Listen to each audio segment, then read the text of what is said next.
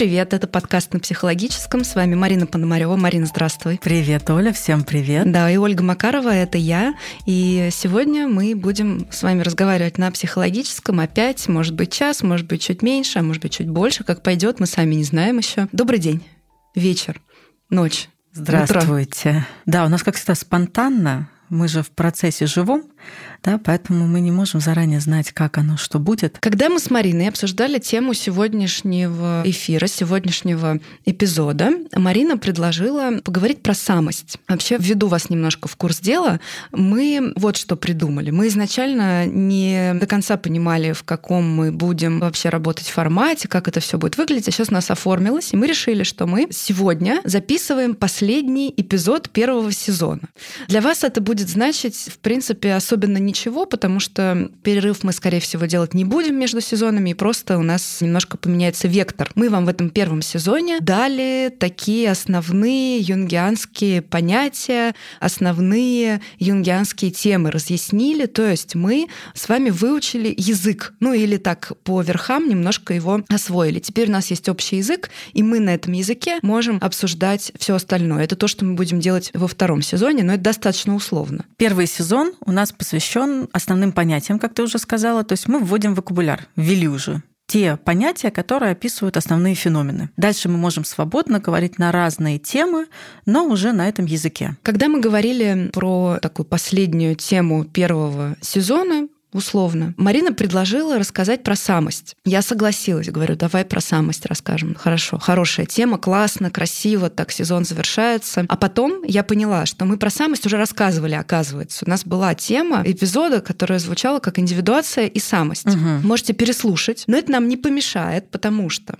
во-первых, про самость можно говорить бесконечно, бесконечно, очень много, и это всегда будет разный разговор. Нет два, одинак... Нет два одинаковых разговора про самость. Почему говорю вот так, не знаю. Почему ты сегодня так говоришь? Что тобой руководит? Что-то руководит. Мной руководит то, что я забыла русский язык. Потому что мы с тобой выучили юнгианский язык, я теперь могу только на нем. Мы выучили и слушателям рассказали. Да, не бывает два одинаковых разговора про самость, как мне кажется, поэтому все-таки сегодня мы завершим этой темой. Я думаю, что она будет звучать по-другому, потому что как раз-таки эта тема у нас звучала в начале сезона. Это, по-моему, был второй выпуск, или третий, или четвертый. Второй, второй. Второй, второй да? выпуск, но там акцент был сделан на индивидуации в большей степени. Угу. А сейчас мы можем сделать больше акцент на самости. Угу. В любом случае, два понятия индивидуация и самость, они неразрывны. То есть мы, когда говорим индивидуация, мы имеем в виду, что там что-то есть про самость. Когда мы говорим про самость, мы говорим про то, что есть рядом где-то процесс индивидуации. Тема сегодняшнего выпуска — самость. Марин, как бы ты описала, что это такое? Вот, допустим, прихожу я к тебе, ничего про это не знаю, и Мгм. ты используешь это слово, а я говорю, Марина Петровна, подождите, а что это значит? Непонятно. Это в смысле, ну, как это вот, есть же самость еще там в гештальт-подходе, она значит другое, не то, что в нашем. Как бы ты рассказала? Если мы говорим про аналитический взгляд, А мы говорим про него. а мы говорим именно про него, то я уже про это говорила, и ты уже про это говорил, что психика человека — это целая вселенная. Эта вселенная соединена с другими вселенными, с другими психиками. То есть мы соединены невидимыми нитями с другими людьми, с такими же вселенными, и с большой-большой нашей Вселенной, с нашим космосом. И вот внутри нашей Вселенной существует частичка божественного. Это частичка, которая является центром нашей психики. Одновременно она организующая и целенаправляющая, Мгм. если можно так сказать. То есть у самости есть структурный аспект и есть у нее динамический аспект. То есть если говорить про структурный аспект, то это, конечно же, некий центр порядка. Мы еще говорим архетип порядка и самоцентрирования. Организующий психический фактор, еще Да. вот так вот можно сказать. А если говорить про динамический аспект самости, то это про самовосстановление и творческое развитие. То есть Движение, мотив Да. такой. это сложное понятие, которое говорит, ну, если попробовать его перенести на простой язык, то мы говорим о том, что это есть некий центр психики, как центр порядка, упорядочивания с одной стороны, а с другой стороны динамический аспект в направлении, в творчестве, в движении.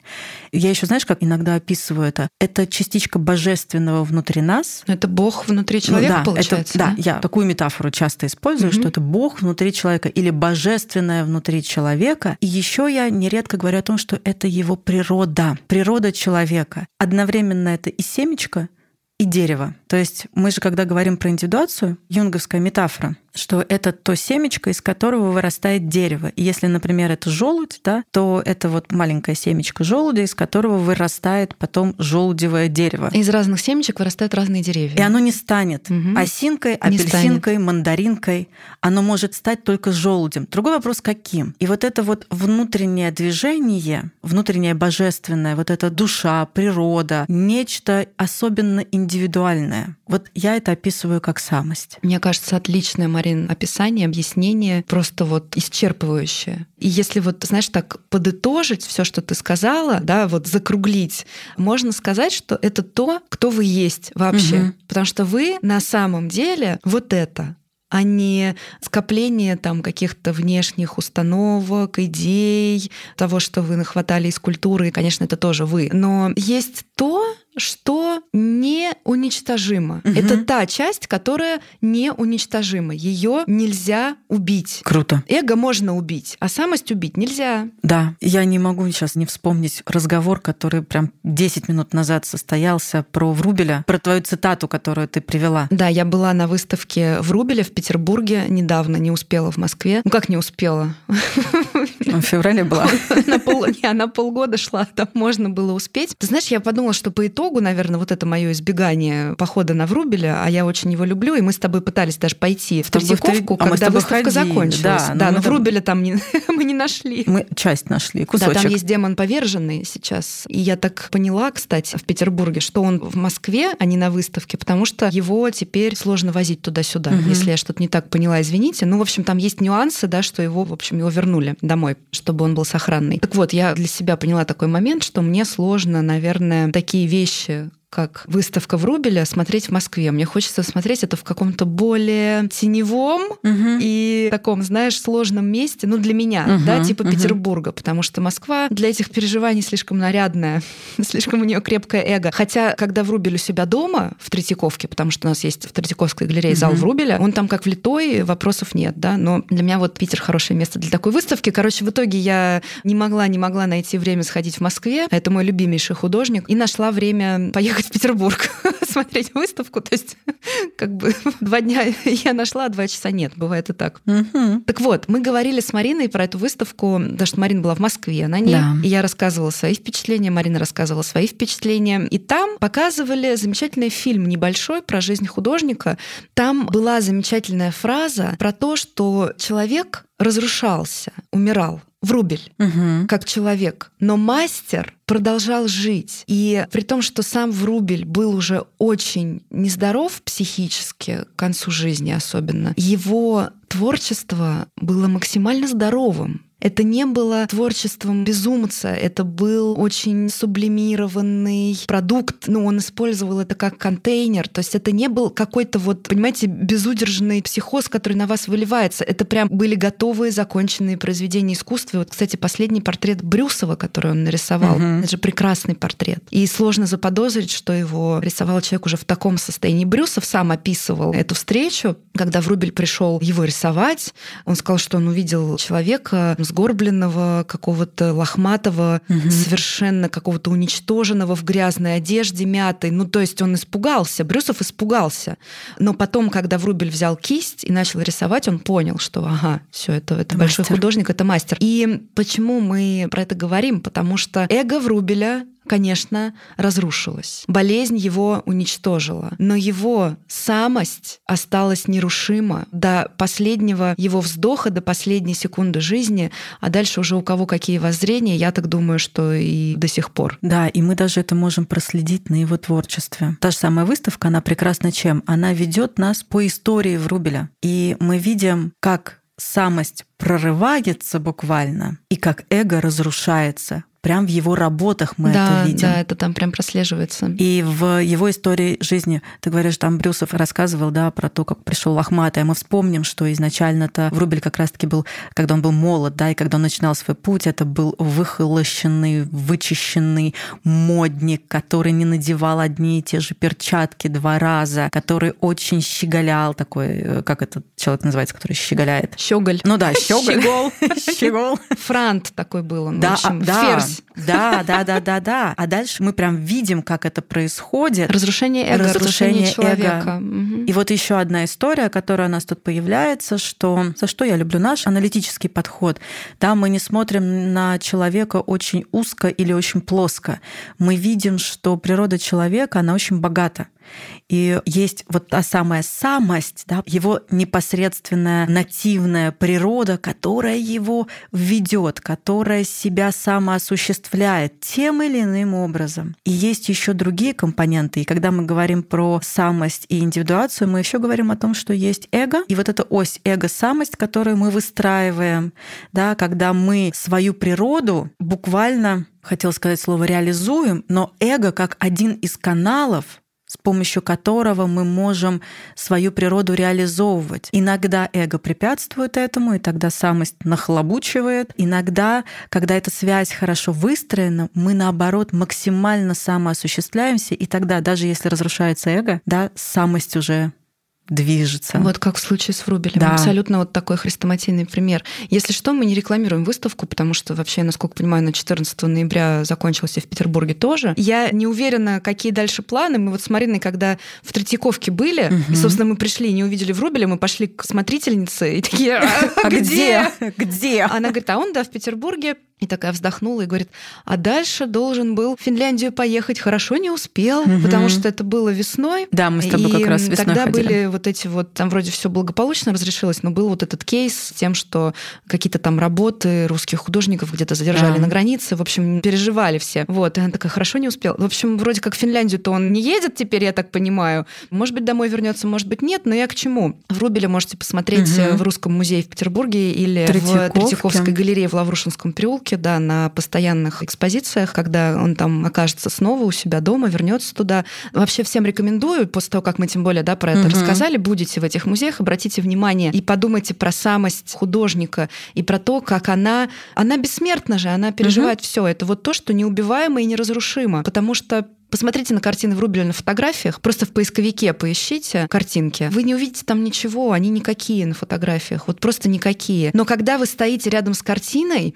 у вас просто мурашки бегут по телу, потому что, ну, голова кружится. Это настолько сильное переживание стоять там перед сиренью или там, не знаю, перед богатырем, да, перед любым практически полотном Врубеля.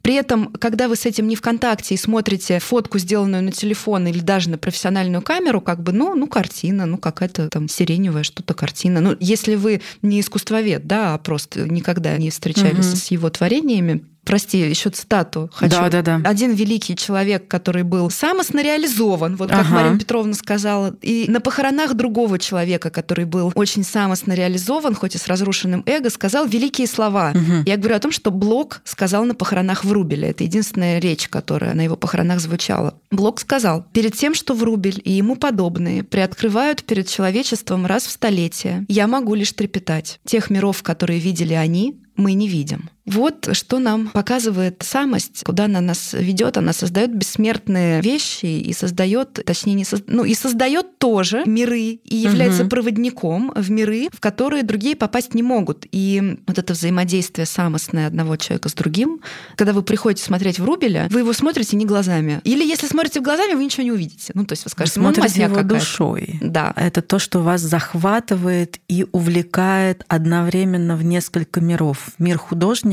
в свой собственный мир и в мир человечества. А самое главное, самый главный мир это ваш собственный здесь. Да, конечно. Это самая главная цель. Мы и говорим, что вот когда вы приходите, я, например, мне очень нравится триптих. Я как-то фанат триптиха у Врубеля. Демонов я тоже люблю, и эскизы, и графику. Но вот триптих, когда ты стоишь маленький, у меня даже есть фотография с выставки, где я маленькая, и вот это огромный триптих. Ну, который вот в Третьяковке, да, Да, висит? я думаю, что стоит сходить вообще в принципе. И знаешь, у меня с некоторых пор есть такая рекомендация, которая как-то подтвердилась у искусствоведов. Когда вы идете прикоснуться к чему-то прекрасному, самостному, идите прикоснуться к конкретному прекрасному самостному, потому что это нас такой силы переживания и впечатления. Ты имеешь в виду выбрать там художника или режиссера, да, да, да. а не просто вот все подряд. Есть, да, угу. вот, вот все подряд смотреть нельзя, потому что будет такое перенасыщение, перевозбуждение, перестимуляция, может быть, да, что можно прям в себя физически плохо почувствовать. И мы как-то обсуждали это с моим аналитиком. Я пришла как раз после вот посещения музея, и как раз вот я очень так как-то очень тонко все это переживала, и мы прям с ней это обсуждали. А потом я это услышала у некоторых искусствоведов про то, что мы заходим в музей, и мы идем конкретно туда, куда нас душа ведет, куда мы хотели прийти. Для того, чтобы получить вот это впечатление, это переживание, для того, чтобы наши самостные энергии, ну, не только самостные, да, отозвались и как-то вот включились, впечатлились. Со вчерашней лекции по искусству я принесла слово, чтобы мы были аффектированы. Угу. Именно вот тем произведением, на которое мы идем, или тем художником, на который мы идем. Иначе это может быть такой перестимуляцией, да. перевозбуждением. Угу. Слишком много стимулов, да, слишком разнообразно. Да. Это правда. Бывают такие чувства в музеях, где большая экспозиция, да, да очень да, много да. всего. Я помню, была в Мадриде Прада. И, конечно, там за один день невозможно ничего обойти. И я хотела смотреть Босха. А там ты посмотрел Босха, на это можно уже идти чай пить, потому mm-hmm. что ну, это настолько перенасыщение уже вот этими сюжетами, да, этими образами, этими красками. Вот, поэтому стронг рекоменд сходить посмотреть, как-то отозваться душой, напитаться этим, но будьте бдительны, будьте аккуратны и не запихивайте в себя все подряд даже прекрасное и великое. Да, здесь тоже есть ограничения по диете, да. ограничения по питанию должны быть. Пища духовная тоже должна как-то регулироваться, регламентироваться. Переедать не надо. Да, всяко может быть как лекарство, так и яд. Поэтому, чтобы было лекарство, должны быть ограничения. Потому что это тоже должны быть у вашего эго в первую очередь должна быть мощность это все переварить, сконтейнировать, угу. чтобы вам это не навредило. Вот интересно, да, вот так послушать нас со стороны. Мы звучим как сумасшедшие. Как сумасшедшие. Потому что вот там ваше эго, ваше самость, чтобы не навредил, чтобы вы там не переели. Да, но оно так и есть. И действительно, мы гораздо тоньше. Гораздо более сумасшедшие. Мы гораздо... Чем вы думали. Ну, то, что мы с тобой гораздо более сумасшедшие, у меня есть только одно слово. Мы с тобой не сумасшедшие. А каковые, Марина ну, каковые? Ну, просто мы с тобой оригинальные, индивидуальные. А, мы оригинальные.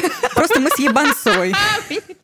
Не сумасшедшие, мы оригинальные. Критика-то есть. Все есть, есть, ну, это сложно. Просто с ебанцой. Сложная очень тема, знаешь. Мне кажется, что если ты пошел, я давно говорила, кстати, даже в каких-то эфирах я говорила, что ты когда идешь изучать психику человека, в какой-то момент у тебя пропадают вопросы, а почему этот Юнг какие-то спиритические сеансы проводил? Ну, то есть, типа, что? Они пропадают, потому что ты когда исследовал все, что доступно твоему эго, и ты понял, как это все устроено, но ты понимаесть, что ты ни хрена не понял. Да, то есть оно да. Всё, оно все за черточкой. Самое интересное там за черточкой.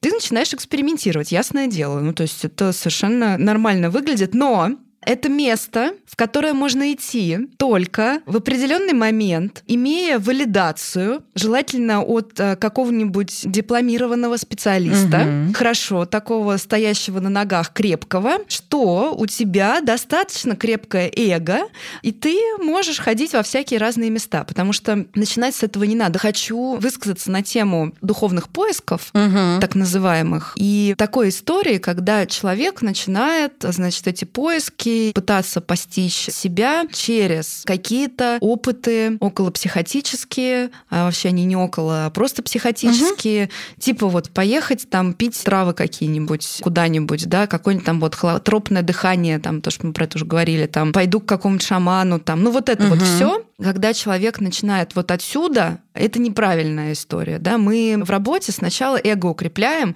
а потом идем искать самость. Вы когда начинаете с другого места, вы можете быстро просто сломаться, понимаете? Ну, то есть вы туда можете пойти, но вы не сможете это обработать, и оттуда выйти тоже не сможете. Марина Петровна тянет руку, да, я вижу, можно, да, Марина можно, Петровна. Можно. Я просто хотела как раз-таки сказать, что когда мы говорим про самость, это архетип, это центр нашей психики, и она априори больше, да, чем все чем все, чем мы есть. Оно больше, чем смерть, я же говорю, она да. вообще, ну, это нерушимое. И то, что описывал Юнг и юнгианцы, что мы испытываем страх и ужас перед самостью. И когда мы сталкиваемся с чем-то самостным, мы нередко переживаем нуминозные чувства. Вот это одновременная благодать, трепет и страх, и ужас, да, когда мы сталкиваемся с нечто, что гораздо больше, мощнее, сильнее нас. Многие как раз писали, что именно соприкосновение с самостью собственной или с самостью других людей вызывает вот эти самые нуминозные переживания. И я когда сюда ехала, я наткнулась на небольшое видео из Швейцарии, когда едет машина, и она так вот въезжает, а там огромные горы. Мгм. И вот для меня это тоже такая метафора соприкосновения, когда ты въезжаешь, а там нечто огромное, больше, чем ты есть сам. И, конечно, когда мы двигаемся, мы неизбежно двигаемся к этому центру, мы неизбежно двигаемся к этому самоосуществлению себя и познанию себя. Но движение это может быть быстрым и трагическим, либо это движение будет более медленным, но более верным, когда безопасным. сначала мы укрепляем. Вот я думаю, что у Врубеля такая же история, ведь у него очень близкий контакт, у него трагическая история, и у него, вот если пофантазировать про это, да, вот с этой точки зрения, у него же очень близкий контакт с самостью, у него очень хрупкое эго было, И близкий, очень хрупкое. и без мостика, да. То Да. есть вот этого мостика эго-самость нету, там только самость. Она его затопила, как и многих, Да. на самом деле, творцов. И это вот такая вот общая проблема, общее место, с которым мы стараемся работать как юнгианцы, потому что это дарит большое количество шедевров, часто, да, великие какие-то вещи, которые проходят через века, но мы теряем человека Да. очень быстро. Он сгорает, как спичка прямо. Мгм, мгм. Да, и вот вполне естественно испытывать вот этот страх и ужас. И чем мы здоровее, тем крепче должен быть наш мостик. Может быть, мы не будем такими великими. А может и будем. Ну, может быть, будем. Я люблю ссылаться на Дэвида Линча. Это режиссер, Мгм. Если кто вдруг не знает, который снял Твин Пикс. Вот Peaks и знают Drive. точно, да, и много еще. И много еще чего у него. Он написал книгу, которая называется «Поймать большую рыбу». Замечательная книга, творцам всем обязательно вообще к прочтению или к прослушиванию. Ее, кстати, можно и послушать, она такая на слух хорошо воспринимается. В общем, в чем его идея?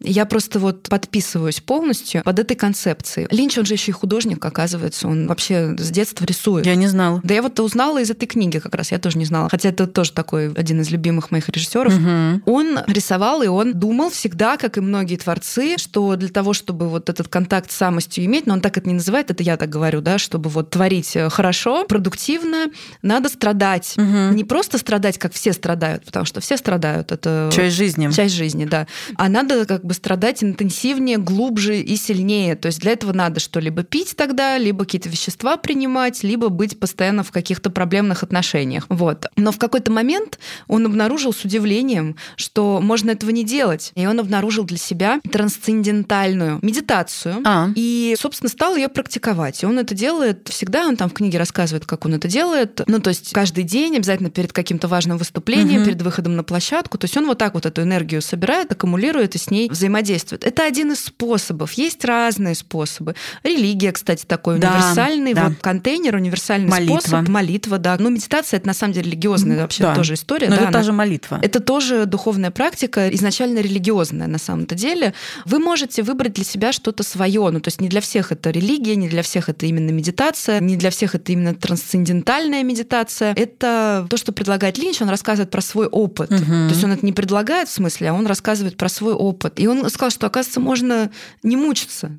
Можно просто вот найти способ с этим контактировать. И Линч остался великим режиссером. Он великий. И он остался как По бы день. вполне в памяти и нашел способ себя не уничтожить, эго свое не уничтожить. Потому что я так понимаю, что если бы он этот э, способ для себя не обнаружил, то все возможности, не знаю, спиться, убиться или что-нибудь еще у него бы уже были. Ну вот есть у нас еще один представитель, но у него, кстати, другая практика.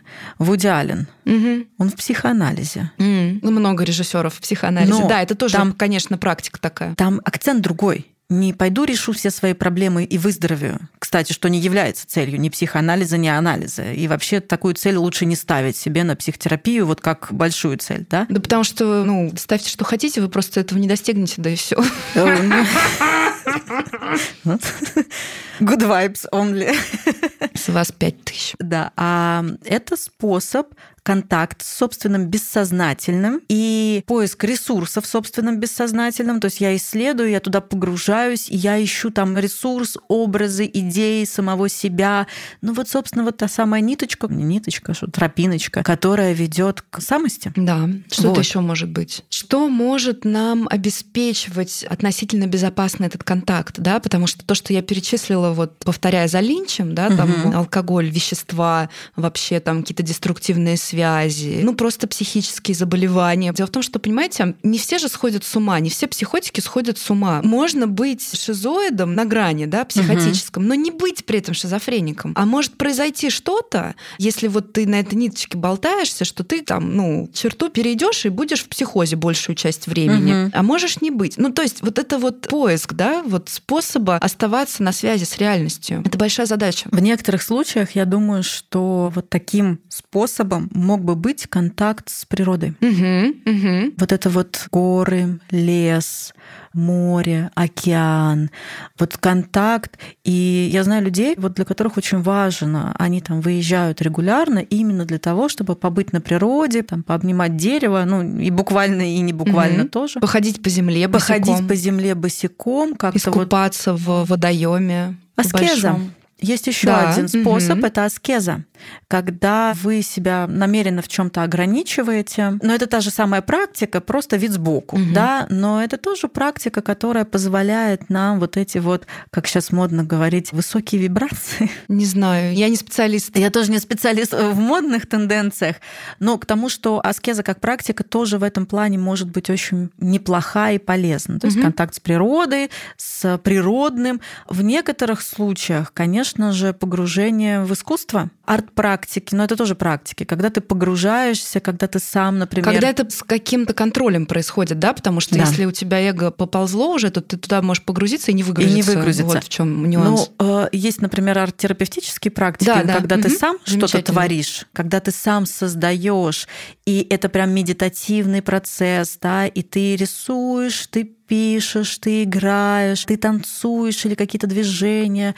Это все может быть вполне себе таким арт-терапевтическим. Либо когда ты погружаешься в искусство другого, когда ты зритель, угу. и ты погружаешься в то, что тебе предлагает автор, и ты соприкасаешься с чем-то, потому что истинное искусство затрагивает самые глубокие слои. Истинное искусство затрагивает нашу самость. Угу. Это неизбежно, потому что это все очень архетипическая такая природа, и мы вот этими ниточками же связаны друг с другом. Ой, я сейчас врублю проповедника опять. Ну, ну давай. извините. Все, что ты перечислила, и я перечислила, угу. все, что мы с тобой вместе назвали, это то, что есть где? Психотерапия. И в религии. Да, как живет человек в монастыре. Контакт с природой, там всегда выращивают что-то, сажают цветы, растения и так далее. Постоянно угу. кормят животных. Вот это вот контакт с природой. Второе. Ты там все время у тебя аскеза. Потому аскеза, что... посты. Ты уходишь из мира, это да. само по себе аскеза. Третье, значит, послушание берешь. Послушание берешь. Картошку чистить. Молишься каждый день, чистишь картошку. Третье, значит, искусство. Люди рисуют там иконы, танки. Танка это буддистское изображение изображения на ткани.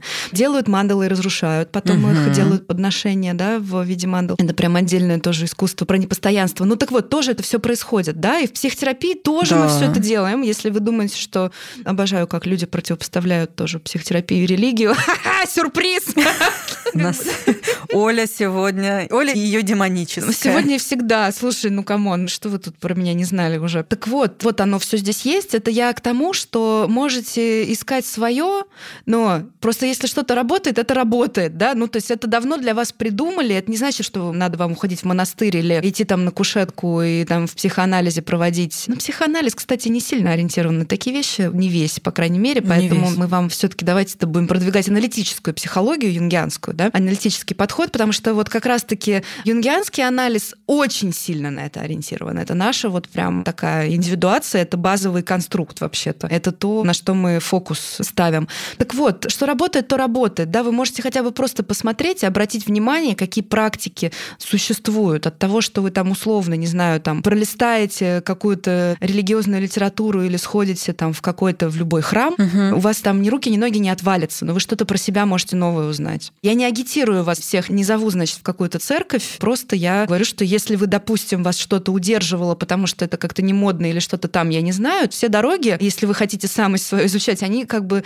в какой-то момент вы себя обнаружите там. Не в плане, что вы в монастырь идете, а в плане, что это еще один канал, где вы можете что-то про себя узнать, взять оттуда информацию. Да. Очень хороший, старый, намоленный, мощный и качественный. Да, это прям намоленный такой канал. Mm. Это про путь к самости. Да, о чем мы говорим? Мы говорим о том, что вот это божественное внутри нас, да, то, что мы называем самостью, это тот самый центр, который задумывает и осуществляет процесс индивидуации. Да. И, собственно, наша жизнь — это индивидуация, причем на протяжении всей жизни. Да, мы развиваемся не в первые там, 5 лет, 10 лет, 30 лет. Мы развиваемся всю жизнь. У нас меняются акценты, но так или иначе мы развиваемся всю жизнь, и то, что двигает нас изнутри, это то, что мы как раз сейчас описываем как самость, как некая наша природа, некая наша божественная, то, что является собой нашу индивидуальность и уникальность. Вот это про самость. Помнишь нашу любимую поговорку?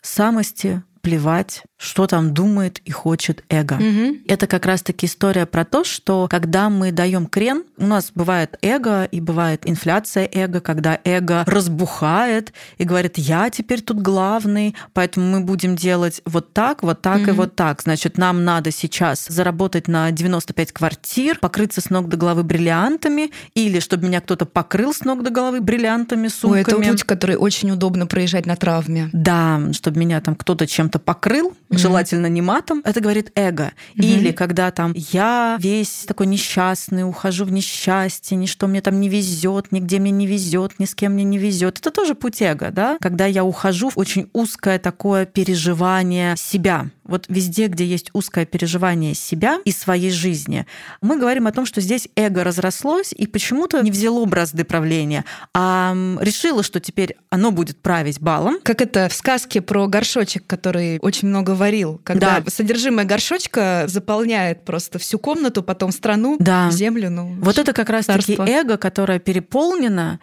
и тогда мы начинаем отдаляться от собственной природы. Угу. И это тоже... Тут нельзя говорить, это плохо или хорошо. Мы говорим о том, что в любом случае самость будет брать свое. Вот. Угу. Путь, которым оно будет брать свое, может быть крайне интересный, а иногда сложный, а иногда тернистый, а иногда и вовсе неприятный. Угу. В общем-то, мы движемся. Вот, собственно, мне очень нравится эта метафора, да, что вот есть желудь, и он вырастет желудевым деревом ни осинкой, ни пальмой, ни уточкой, ни горой станет. Он будет желудевым деревом, и он будет занимать свое место в этом мире. И когда желудь растет и пытается быть мандариновым деревом, мандариновым деревом, он таким образом дает крен, он уходит от собственной природы. Угу. У Перлза, кстати, тоже была интересная по этому поводу метафора, когда он там описывал иллюзорный мир майя, что когда мы уходим вот в эту иллюзию, в каком-то смысле эго раздувается и говорит, нет, теперь это моя жизнь, да, и уходим от своей природы, что там надежда слона стать розовым кустом.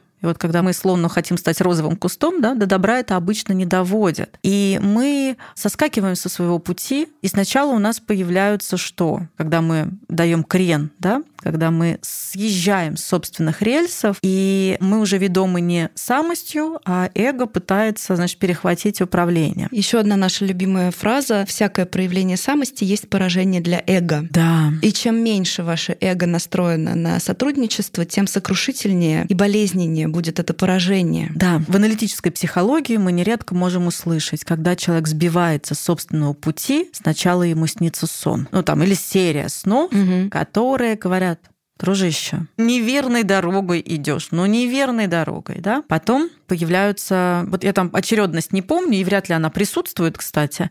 То есть какие знаки о том, что мы не туда идем? Первый – это сны, Второе — это, собственно, знаки в виде синхронии, в виде каких-то знаков, вот как в процессуальной терапии есть канал мира, который что-то приносит нам. То есть мы вдруг, как популярный лет 20 назад вообще была супер-мега популярная книжка «Алхимик» Каэлья, при всем моем уважении к нему, одна из моих любимых книг, кстати, Брида, про женскую инициацию. Но у него есть алхимик, и вот, собственно, алхимик построен на этом, да, что человек учится читать знаки, которые его направляют. Так вот, еще один из эпизодов, который нам может показать, что мы не в том направлении, может быть, мы отдаляемся от собственной самости, и вот этот разрыв между эго и самостью, то есть вот этот мостик, да, он становится каким-то кривеньким. Знаки, которые мы получаем через какие-то синхронистические события, просто мы на что-то обращаем внимание, как на знак, да. Чем больше мы при этом отдаляемся, на самом деле, от своей самости, чем да. больше мы захвачены эго, тем меньше вероятность, что мы что-то такое вообще сможем заметить и прочитать. Да, и еще одно, один такой элемент, например, какое-то очень сильное событие в жизни. Не то чтобы вы являетесь его причиной, но когда происходят какие-то сложные кризисные события в жизни, они тоже позволяют нам, как не парадоксально, развернуться в сторону собственной самости и вернуться на путь индивидуации, ну или, по крайней мере, сделать какие-то шаги в этом направлении. Ну, в общем, самость находит способ реализоваться и проявиться, и тогда появляется вопрос, да, зачем мне это ваша психотерапия, еще угу про религию про какую-то говорите, зачем мне вот это все искусство, зачем мне все это надо, если я и так буду сидеть там на диване, да, она проявится. Да, потому что вопрос цены, да, если угу. вы как-то все-таки что-то делаете, да, укрепляете свое эго сначала, потом помогаете себе и своему эго настроить вот эти вот отношения, этот контакт с самостью, мостик этот выстроить,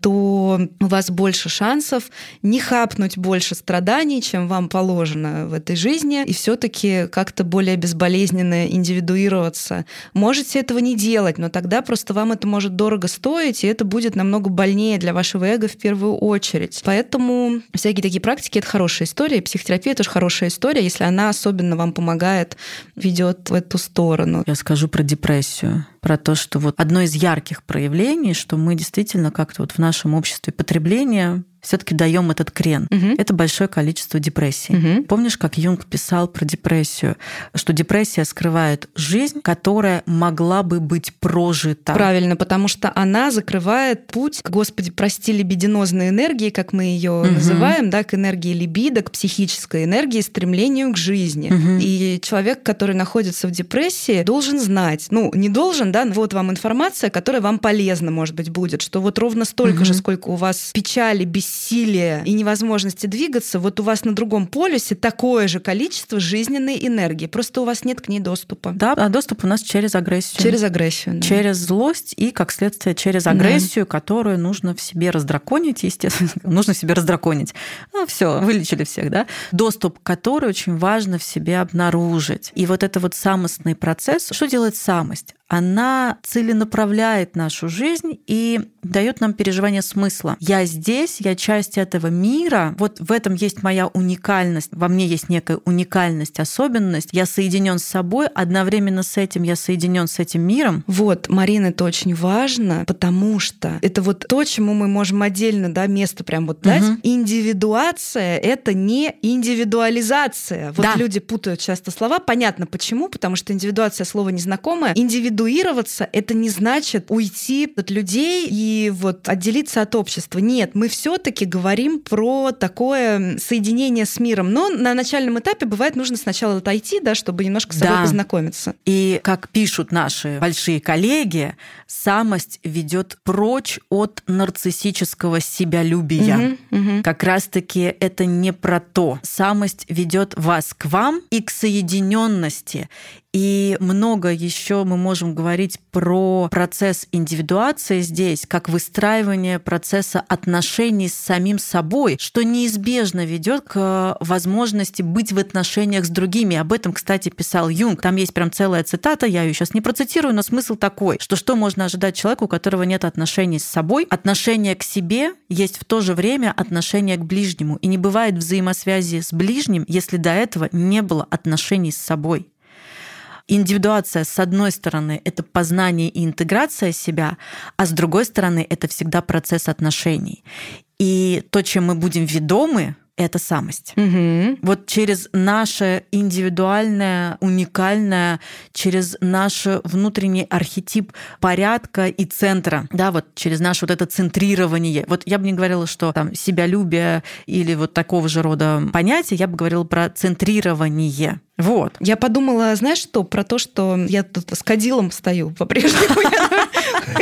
Просто а, Ольга АК стоит с кадилом. Я просто уже кадила из рук не вынимаю, на стол не ставлю, извините, но просто я стою, думаю про то, насколько на самом деле вот эта вот концепция самости и индивидуации и соединения с миром через этот центр и способность соединиться со своим центром и увидеть тогда других тоже, потому что вы других-то не можете видеть. Вы вообще не можете видеть других людей, пока Конечно. вы куда-то не продвинулись, вы видите свои проекции, да, какие-то. Это очень такая и христианская концепция в действительности, и знаешь, как вот в буддизме есть несколько направлений, и такие, ну, одни из самых старых ортодоксальных, это школа, которая предполагает, что тебе нужно уйти все таки в монахи и посвятить угу. свою жизнь тому, чтобы самому стать Буддой. И ты можешь спасти только себя. Угу. А есть Махаяна, и это, кстати, традиция, которая на территории нашей страны исповедуется буддистами в основном.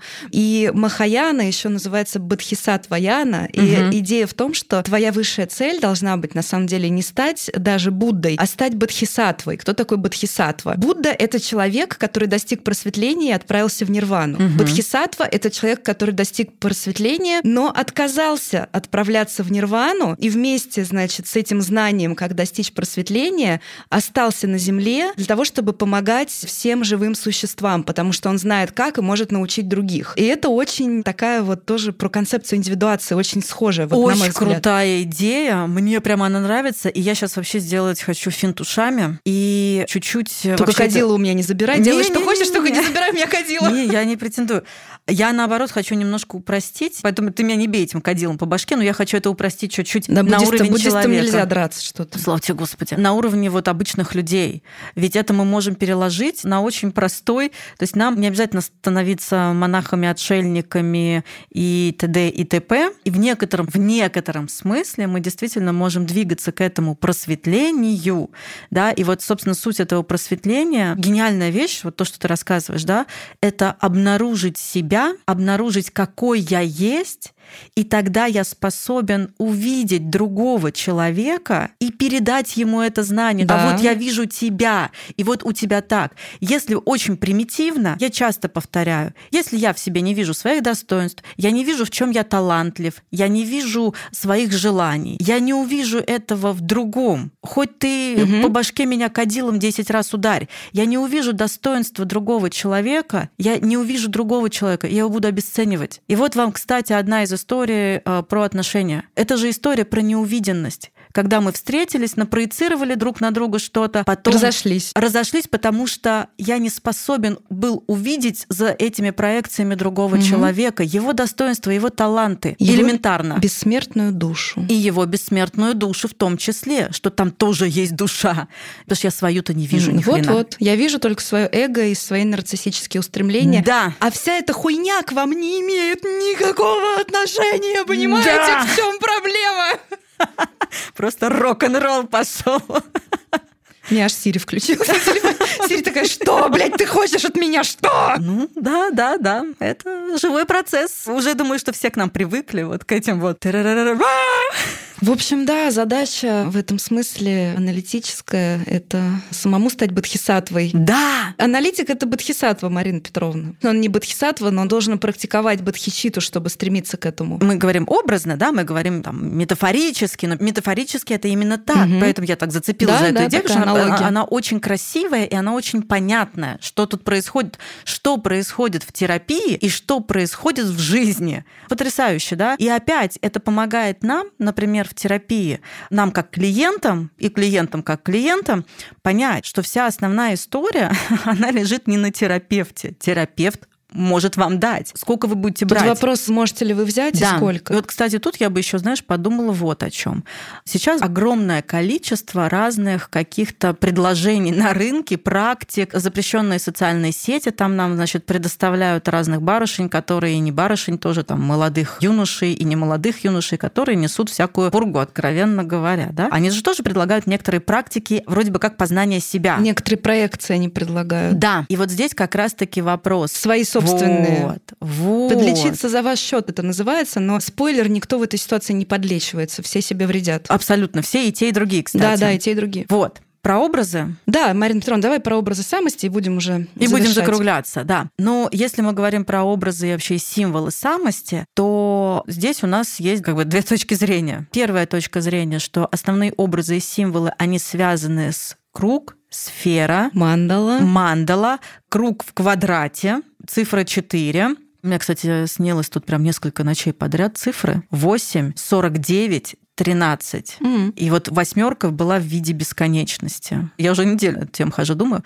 Вот, соответственно, иногда образ самости — это образ божественного ребенка во снах. Mm-hmm. Ну и вообще... Вспоминаем иконы. Да, все абстрактные символы целостности, круг, окружность. Семечко, зернышко. Зернышко, крест — угу. сфера, божественное дитя. И вот, собственно, когда мы подходим к иконе Богородицы, ну, которая с младенцем на руках, или когда мы подходим к крест, да, это тоже про символ самости. Несколько минут перемотайте назад, Ольга как раз рассказывает про практики, как к этому можно присоединиться, как с этим можно соприкоснуться. И есть еще одна точка зрения, что образы и символы самости, то есть где у нас это отзываться будет внутри, то есть когда у нас будет отзываться это внутри, когда с чем мы встречаемся, когда мы встречаемся вот с тем самым нуминозным переживанием. Угу. А оно у нас включается, когда мы воспринимаем нечто большее, нечто более сильное, нечто огромное. Ну, это может быть искусство,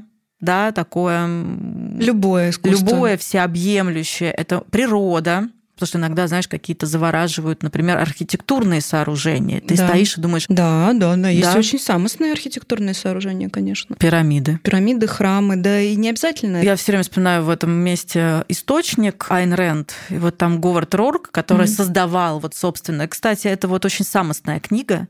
Вот он был ведом самостью и создавал вот эти вот самостные здания. Но это вот, собственно, по поводу образов и символов, которых очень много в культуре, архитектуре, искусстве, музыки, и на самом деле в природе их очень много. Конечно, потому что вот это вот про что-то нерушимое, да, почему горы, например, потому что это что-то, что видело уже миллионы людей, разные культуры, угу. это все появлялось и исчезало, а горы стоят и смотрят на это. Да. Ну и во снах также, если появляется крест, окружность, сфера, четыре, квадрат, да, уж тем более мандала, вот такого рода. И есть очень классное упражнение. Ну, не упражнение, не люблю это называть упражнение. У меня в кабинете есть разноцветный песок. И какое-то время назад, там несколько лет назад, я купила мандалы, которые нужно раскрашивать вот этим разноцветным песком. И вот, собственно, рисование мандал, раскрашивание мандал, создание, плетение мандал — это ведь тоже очень такие процессы, которые нас настраивают, да, которые нам помогают соприкоснуться хотя бы немного. Да. Но мне хочется еще сказать, что на самом деле не думайте, что нужно какие-то такие отлетевшие вещи практиковать угу. обязательно. Да. Ваша самость, она во всем. Это ваш такой мотив, который через все проявляется. И когда вы суп варите, когда вы кровать заправляете, когда вы стену стену красите, это тоже место, где любая деятельность на самом деле, угу. это про деятельность, да, это не совсем про то, чтобы сидеть и смотреть в стену. Если вы медитируете, то да, а если вы просто сидите и смотрите в стену, то оно не придет, да, это про какую-то вот созидательную активность, творческую активность. Вот, я вот как раз хотела здесь тоже акцентировать внимание, что самостное, оно больше про движение, да, про движение. Про это про то, что вы делаете. А эго больше про установки и про мысли. И про мысли. Угу. И вы, в общем, можете делать все, что угодно. Это не то, что вот вы, если картины не пишете и на психотерапию не ходите, угу. так значит, родились вы каким-то обрубком, и индивидуация, значит, не для вас. Не нет, будет. нет, это абсолютно не так. У вас своя дорога, и сажать картошку это очень тоже самостное. Может быть, да. действие максимально вообще. Вот. И хочется еще сказать, что сейчас Самое время вообще-то этими вопросами всеми задаваться, интересоваться, потому что важнее ничего нет. И это действительно про то, что у вас невозможно отобрать и что невозможно разрушить. Разрушить угу. можно все что угодно, как сейчас вы особенно понимаете и видите, окружающий мир угу. может рассыпаться в любой момент. И если вы выстраиваете опоры во внешнем, то у меня плохие для вас новости, они очень хрупкие, вы можете в любой момент развалиться вместе с ними.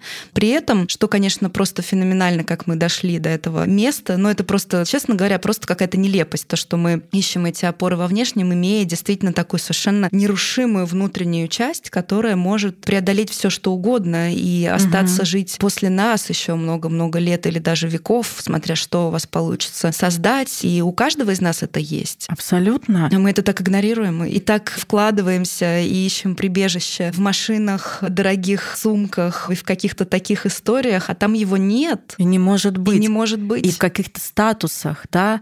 И вот в этой связи я бы предложила подумать вот о чем, как поразмышлять, поисследовать, да, что я от себя требую, хочу, то есть каким я должен быть на уровне головы. Вот я считаю, что я должен быть там, не знаю, богатым, знаменитым, что там еще. И какой я и понаблюдать, поисследовать, а какой я, когда я что-то делаю какой я в творчестве. Причем творчество не в смысле я картину маслом пишу, я завтрак готовлю, я ужин готовлю, угу. я ботинки чищу, ботинки чищу, я иду гуляю, там какая-то прогулка, или я там выбираю что-то для ребенка, я выбираю что-то для себя. А какой я в деятельности, какой я в движении? Угу. Потому что вы там. Вы, который вы в движении. Вы, который эго, в установках. И то, и другое нужно. Вопрос соотношения. Не мое движение ради установок, а мои установки для того, чтобы, то есть мое эго для того, чтобы это движение разворачивать, помогать ему разворачиваться, реализовываться. Это как, ты же знаешь, что единственная задача йоги как физической практики, угу. единственное, для чего она вообще нужна, вся эта действительно великолепная, гениальная система гимнастики и работы с телом.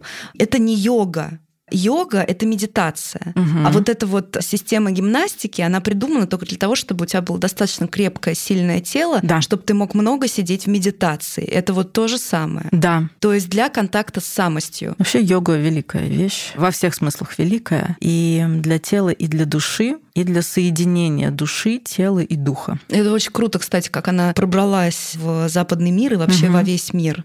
Окольными дорожками, но пробралась, и она действительно везде. Да, это интересная история. И, знаешь, я хотела бы завершить этот выпуск так же, как мы завершали выпуск несколько эпизодов назад, вопросом, что сегодня вы после себя оставите. Предлагаю себя об этом спросить угу. и продолжать спрашивать, потому что это то место, где проявляется ваша самость. И вы не сможете ответить на этот вопрос. Я оставлю после себя свой роскошный Мерседес, потому что никому не нужен ваш роскошный Мерседес. Его не вы сделали, да, так может сказать конструктор, который его угу. действительно построил, вот да, и придумал. Он его оставил. А вы его купили, и когда вас не станет, про вас никто не вспомнит Купленный в контексте Мерседес. этого Мерседеса. Да, да. Не, это не, значит, что это плохо, это все тоже прекрасно. Ну, как бы это не отвечает на вопрос, что вы после себя оставили. Прекрасно, если у вас хорошая жизнь, если ваше эго довольно, и вы можете себе угу. много чего обеспечить, это здорово. Но это не что цель. вы оставите после себя? Да. Вот есть цель, есть средство. Это средство, скорее. Это средство. Что вы оставите сегодня после себя и ищите себя в движении. В движении и в деятельности. Это вам такая наводка. А мы с вами встретимся через две, две недели. недели. Теперь мы выходим раз в две недели. Напоминаю, успевайте слушать. Мы дали вам побольше времени. С вами были Марина Пономарева и Ольга Макарова. Подкаст на психологическом. Ставьте лайки, подписывайтесь, рассказывайте о нас друзьям, пишите отзывы на тех площадках, где можно написать отзывы. Мы все читаем, нам очень нравится, очень интересно, и мы очень вам за это благодарны. Да, Всем и пишите пока. нам нежные письма. Пока-пока.